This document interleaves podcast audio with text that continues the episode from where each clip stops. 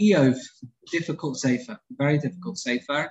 We are the sixth perek. Eliphaz has spoken twice, or at least continued his speech to two prakim. Iyov is now going to respond to Eliphaz. Um, firstly, he rejects Iyov's argument and says that, look, you know, I need strengthening in my belief in Hashem.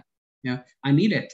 And even if I'm not fully righteous, says Iyov, I still don't deserve this gigantic magnitude of punishments. Not for the sin of anger at his fate. In other words, it's natural. You're hurting. You know, you, are suffering. Of course, you're going to kick out. Of course, you're going to be upset. Argues Iyov.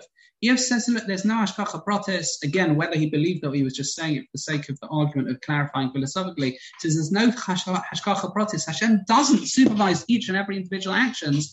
Hashem just intervenes to ensure the continued survival of mankind as a whole you know, like he does with the animal kingdom, what we call hashgacha klalis, Tochas Chaim says, you know, the mainstream opinion hashgacha klalis is that in each with with each individual animal or leaf or whatever, it's not that Hashem uh, you know, says it's not that each one is deserved. Each animal, oh, there's a reason that one died, not that one died, etc. It's not related to humans at all.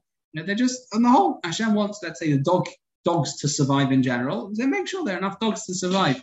Iyov says that there's that that it's only that element when it comes to humans. There's no more.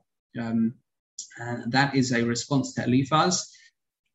Again, these deep concepts, difficult concept because you are merging emotion with intellect. You know, he's gone through very difficult things, Iyov, and therefore he is asking the questions, um, and it's coming out in such a way as to deny hashgacha or to question hashgacha or to try and prove hashgacha it's very, very difficult. You have to understand where people are coming from and that uh, experiences can shape viewpoints. That is Perek Vav of Sefer